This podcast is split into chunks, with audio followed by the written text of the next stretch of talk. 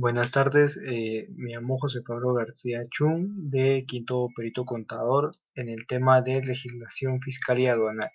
En esta tarde les vendré a hablar sobre la naturaleza y definición jurídica del pequeño contribuyente. ¿Quiénes se consideran como pequeños contribuyentes?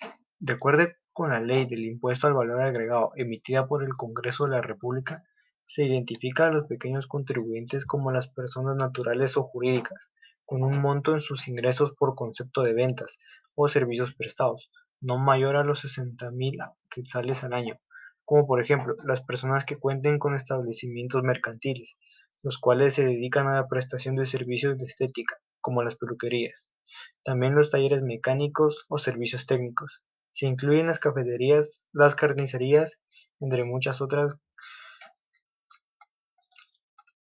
Para empezar, lo primero sería conocer cuáles son los requisitos para inscribirse como un tal, que sería como pequeño contribuyente. Para que oficialmente se considere a una persona como pequeño contribuyente, debe cumplir con los siguientes requisitos y condiciones para su inscripción ante la SAT, o mejor conocida como Superintendencia de Administración Tributaria. El DPI o Documento Personal de Identificación. De caso de haber un extranjero, debe presentar su pasaporte en original y agregarle una copia.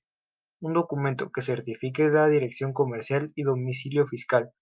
Se aceptan las facturas de servicios como agua, luz o teléfono, ya sea de una emisión reciente.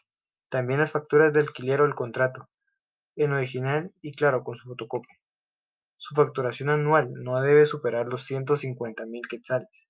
El NIT o número de identificación tributaria si se presenta la factura de alquiler sin la ubicación exacta del inmueble, se deberá presentar el comprobante que certifique la escritura pública o registro de la propiedad inmueble, el comprobante del IUCI, el documento que certifica la propiedad del inmueble que emite el Ejecutivo.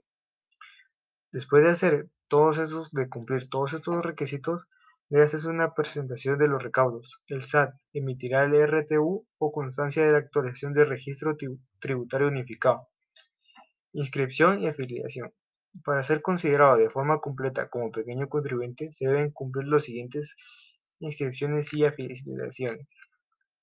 Realizar inscripción en el Registro Tributario Unificado, RTU, de acuerdo con el Código Tributario, el Reglamento de la Ley del Impuesto al Valor Agregado, el Reglamento de la Ley del Impuesto sobre la Renta, la Ley de Registro Tributario Unificado y Control General de Contribuyentes.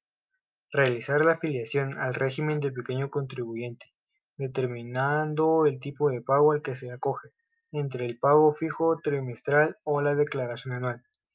En caso de los pequeños contribuyentes, bajo el concepto servicios profesionales, no pueden seleccionar el pago fijo trimestral, basados en la ley del impuesto al valor agregado y el reglamento de la ley del impuesto al valor agregado.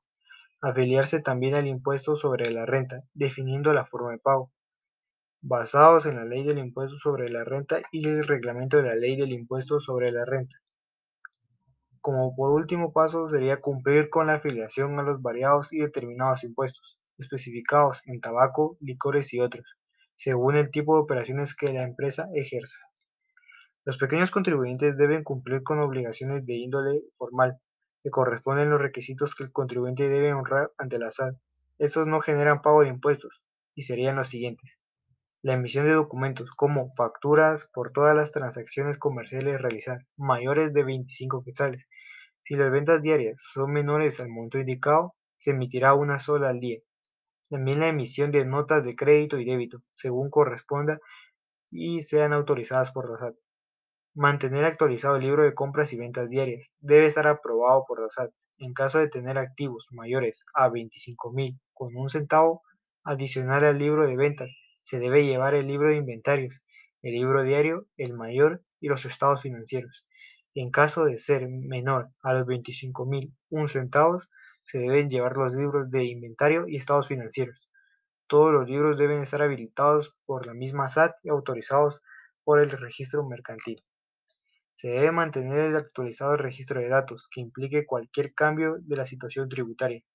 Comunicar de forma escrita la suspensión o finalización de las actividades realizar las retenciones respectivas, así como las constancias de las mismas o la devolución sobre lo retenido además.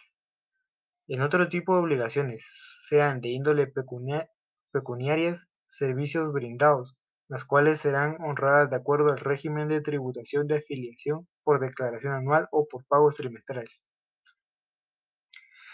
Para poder hacer todo este tipo de trámites se necesitan unos documentos que deben ser muy importantes. Deberán emitir notas de débito por concepto de incrementos de precio o por recargo en las operaciones ya facturadas, correctamente autorizadas por SAT. Y por último, la emisión de notas de crédito, causadas por anulaciones, devoluciones o por descuento sobre las operaciones ya facturadas. Los pasos a seguir para inscribirse como un pequeño contribuyente sería reunir la documentación requerida que se menciona anteriormente y apersonarse a la oficina de la SAT de su preferencia, presentar DPI y solicitar la inscripción. Indicar los datos personales y del negocio que le sean solicitados. Le entregarán al usuario y contraseña de SAT para tener acceso a una agencia virtual. Luego debe habilitar los libros a través de la página de Claraguate, completando el formulario SAT 7121. Se generará la boleta de pago, debes pagarla en el banco. Ingresa de nuevo a Declaraguate. Busca el formulario de nuevo y genera la resolución de los libros. A todo esto, ¿qué es la SAT? La SAT corresponde al acrónimo de la Superintendencia de Administración Tributaria. Es un organismo descentralizado del Estado. El alcance de sus funciones cubre todo el territorio nacional, por lo que puede ejercer con carácter de exclusividad las operaciones de la Administración Tributaria que están basadas en la ley. El organismo tributario goza de una autonomía en su distribución en funciones, en el área económica, también en la financiera, técnica y la administrativa. Una pequeña definición del pequeño contribuyente significa que serían los que cumplen con ciertas condiciones, que serían determinadas a sujetos, que realicen determinadas operaciones, o sean tres actividades o unidades de explotación, siempre que no superen los parámetros y magnitudes físicas y establecidas, no realicen importaciones de bienes o servicios.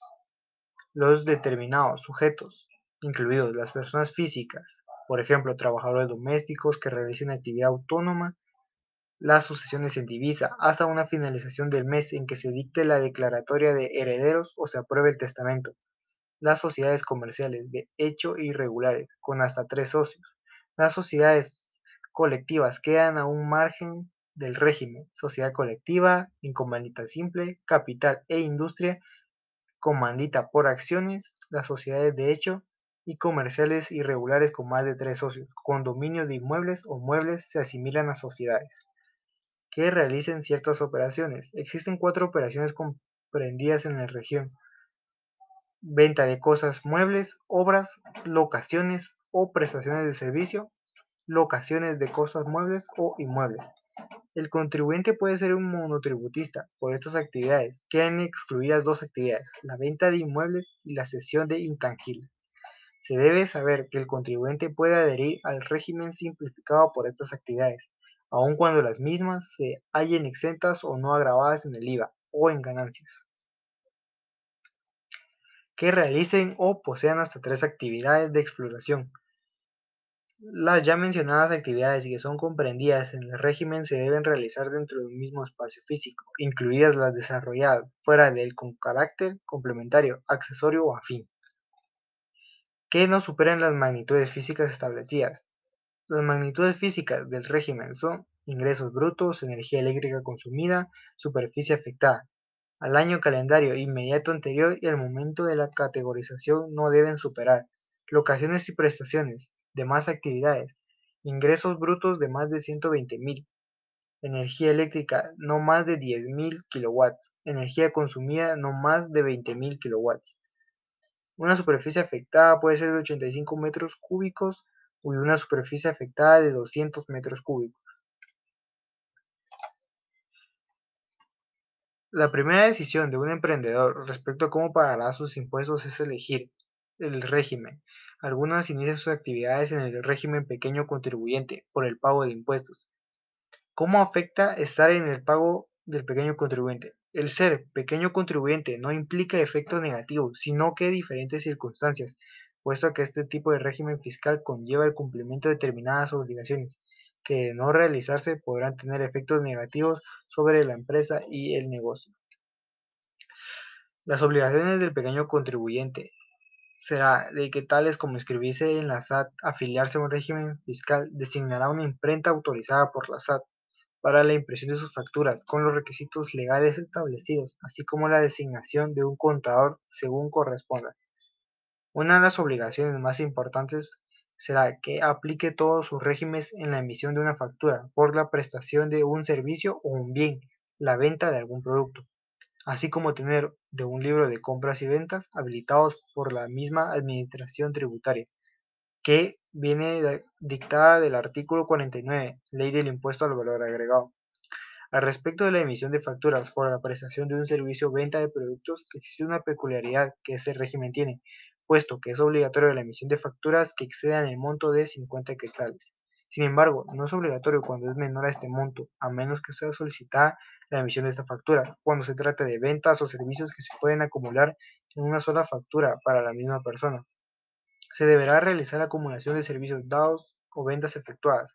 Dicho esto, es del artículo 49, Ley del Impuesto al Valor Agregado. Una obligación no conocida, pero muy importante en este régimen, es la conservación de las facturas de bienes o servicios adquiridos en un plazo de cinco años contados desde la fecha de emisión de la respectiva factura. Artículo 76, Código Tributario. Artículo 49, Ley del Impuesto al Valor Agregado. Respecto a todo esto, una presentación de una declaración de impuestos sobre el impuesto de la renta o impuesto de solidaridad, este régimen se caracteriza, caracteriza que están revelados de la presentación de estos impuestos de cualquier otro tributo. Una obligación en este régimen es el no exceder el monto límite de facturación. De haber un exceso en este monto, el contribuyente deberá obligatoriamente iniciar sus actividades con un régimen general del impuesto al valor agregado. Esto implica diferentes obligaciones fiscales. El monto máximo en el régimen del pequeño contribuyente que puede reportar en un año es de 150 mil. Mensualmente representa una facturación de 12.500, aunque no puede considerarse una obligación estar en este régimen. La verdadera obligación está en realizar el cambio de régimen fiscal a uno adecuado, debido a que de no hacer de voluntariamente, la SAT puede realizar el cambio sin previo aviso al contribuyente y realizar la notificación posterior al cambio. Artículos 50 y 51, Ley del Impuesto al Valor Agregado. Muchas gracias.